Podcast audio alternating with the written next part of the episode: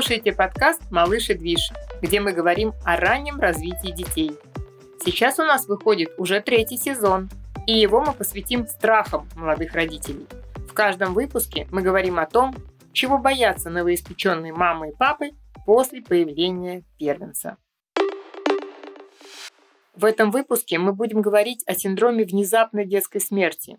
Что это такое и как обезопасить своего малыша.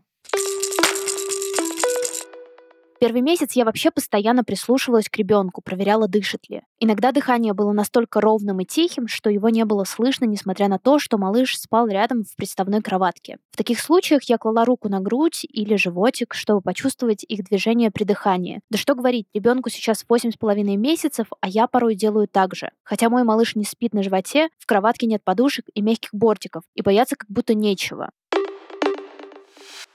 Когда я первый раз стала мамой, я тоже постоянно вставала к кроватке своей новорожденной дочери и прислушивалась к тому, дышит она или нет. Это на самом деле очень неприятное ощущение, когда ты находишься в каком-то таком подвешенном состоянии. Ты понимаешь, что ты не можешь контролировать, что сейчас происходит в этой кроватке. А вдруг с ней что-то случилось? А вдруг я не успею ей помочь? И вот это свое состояние я очень хорошо помню. И поэтому, когда мы получаем про это же состояние голосовые сообщения в наш бот Телеграма, который собирает страхи родителей, я в общем-то, решила, что нам обязательно сделать нужно подкаст на эту тему.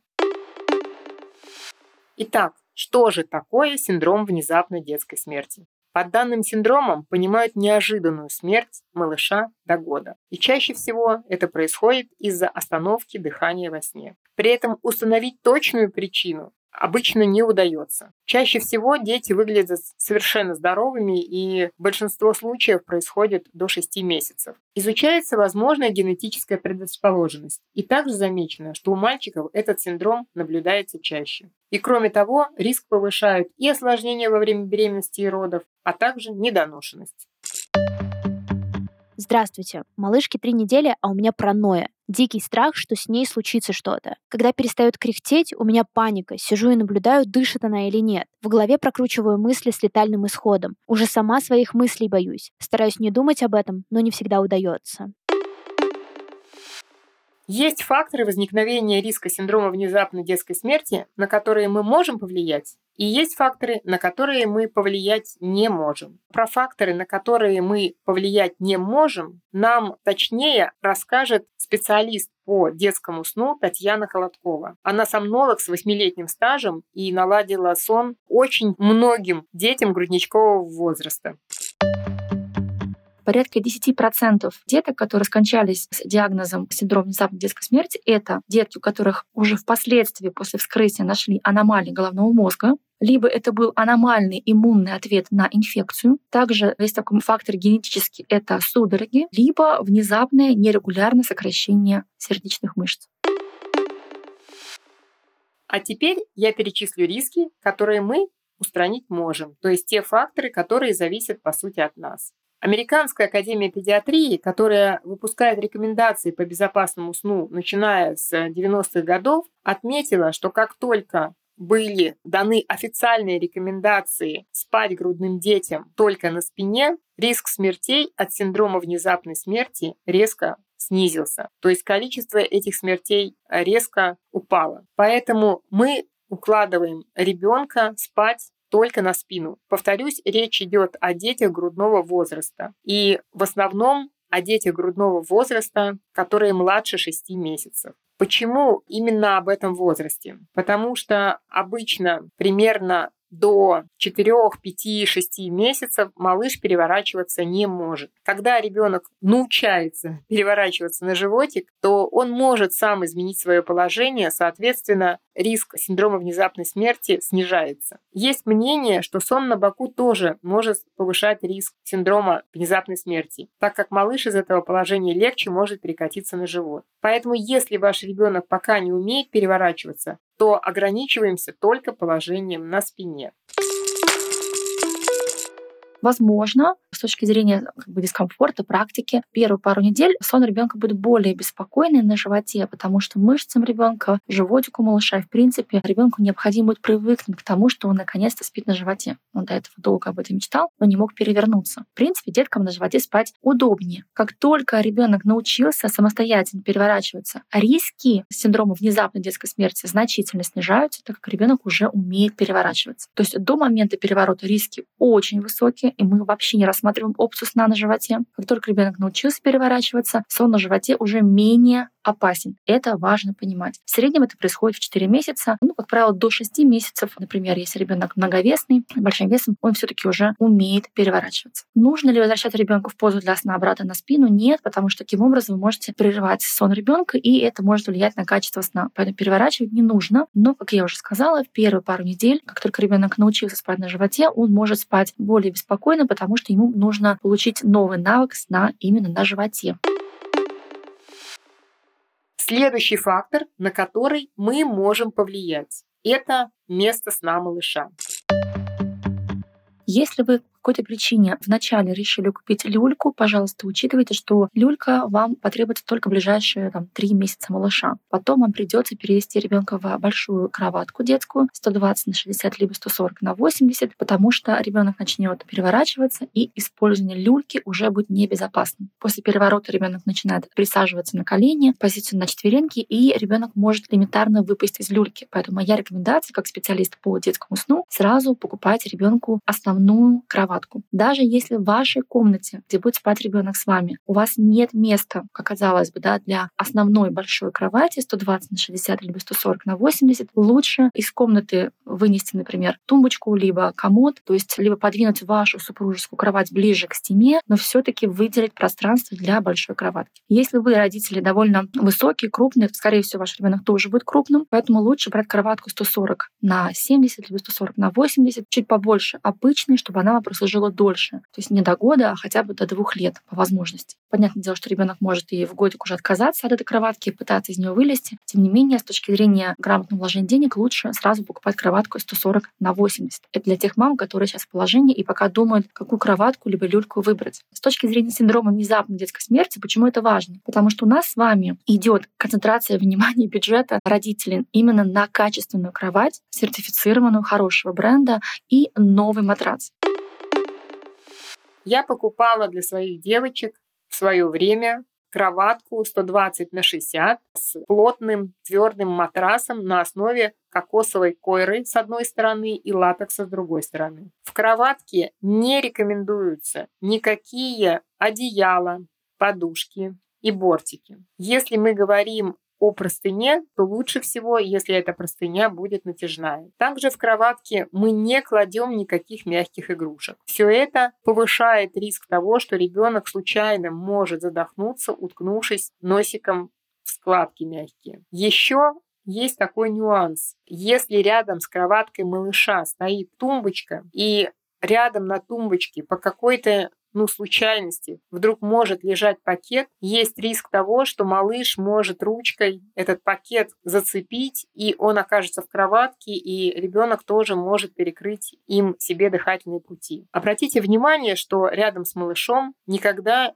лучше не оставлять пакеты. Это достаточно опасная вещь для грудничка. Что касается вообще постельных принадлежностей, там матрасов, лучше все-таки брать вещи новые, не использованные после других детей. По крайней мере, относительно принадлежности для сна это совершенно однозначная рекомендация. И многие мамы обеспокоены тем, что если я не буду применять бортики на кроватку, как же так? Он же будет биться головой, будет у него шишки-синяки. Нет, я не могу обойтись без бортиков. Есть специальные бортики, которые крепятся на каждую рейку кроватки. Они прекрасно, с одной стороны, пропускают в кроватку воздух, с другой стороны, они не могут быть препятствием для дыхания малыша, то есть он в них не может уткнуться. Такие бортики достаточно часто можно увидеть в продаже или можно заказать на заказ заранее сшить. Ну, они выглядят очень просто. Такой вот бортик, такой, как трубочка, одевается на каждую речку. Обычно крепится на липучках.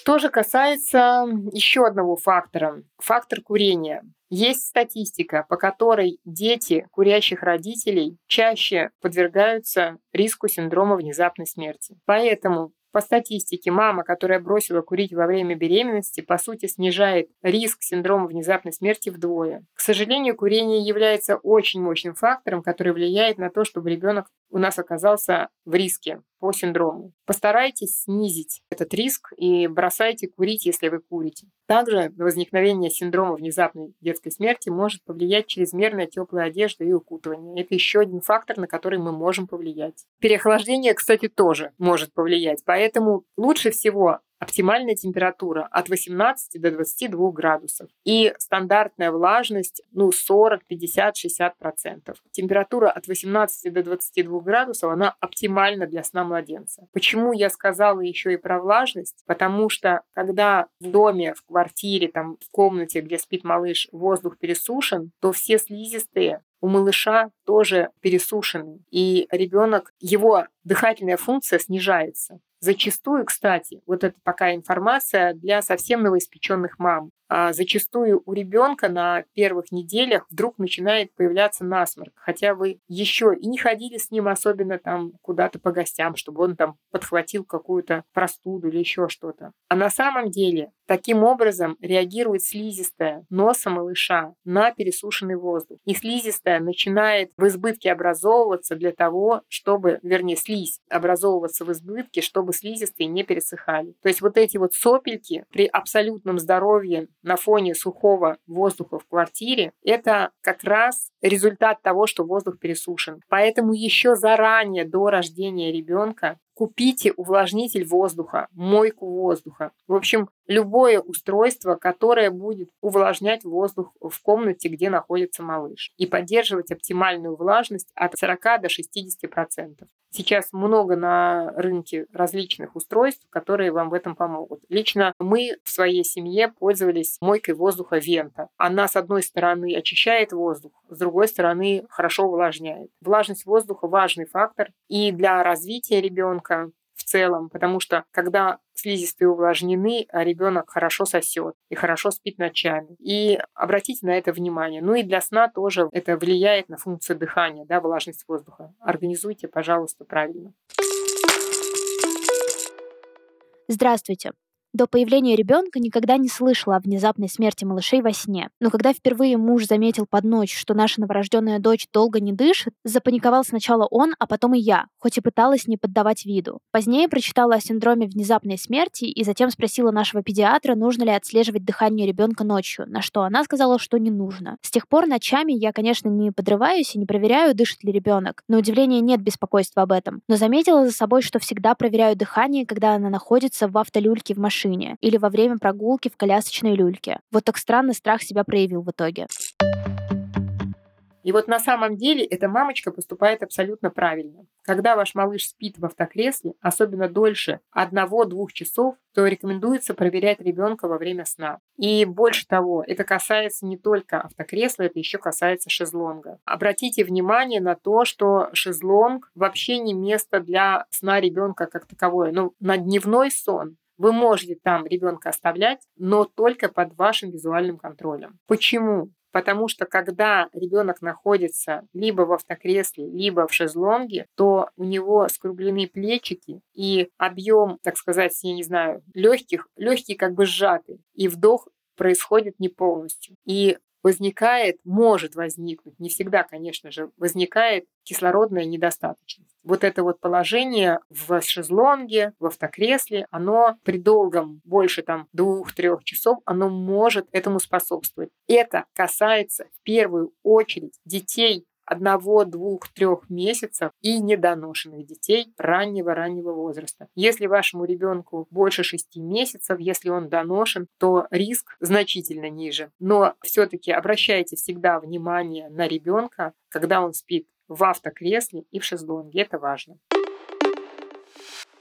Подытоживая такую важную тему, как безопасный сон ребенка, важно отметить, что уже более 50 лет ученые изучают тайны синдрома внезапной детской смерти. И уже некий прогресс наметился. То есть уже нам понятно, что больше подвержены этому синдрому недоношенные дети. Уже понятно, что на него влияет некоторые скрытые аномалии развития ребенка или незрелость нервной системы. И также пик приходится на возраст от 1 до 4 месяцев. Вот это то, что мы на данный момент уже знаем.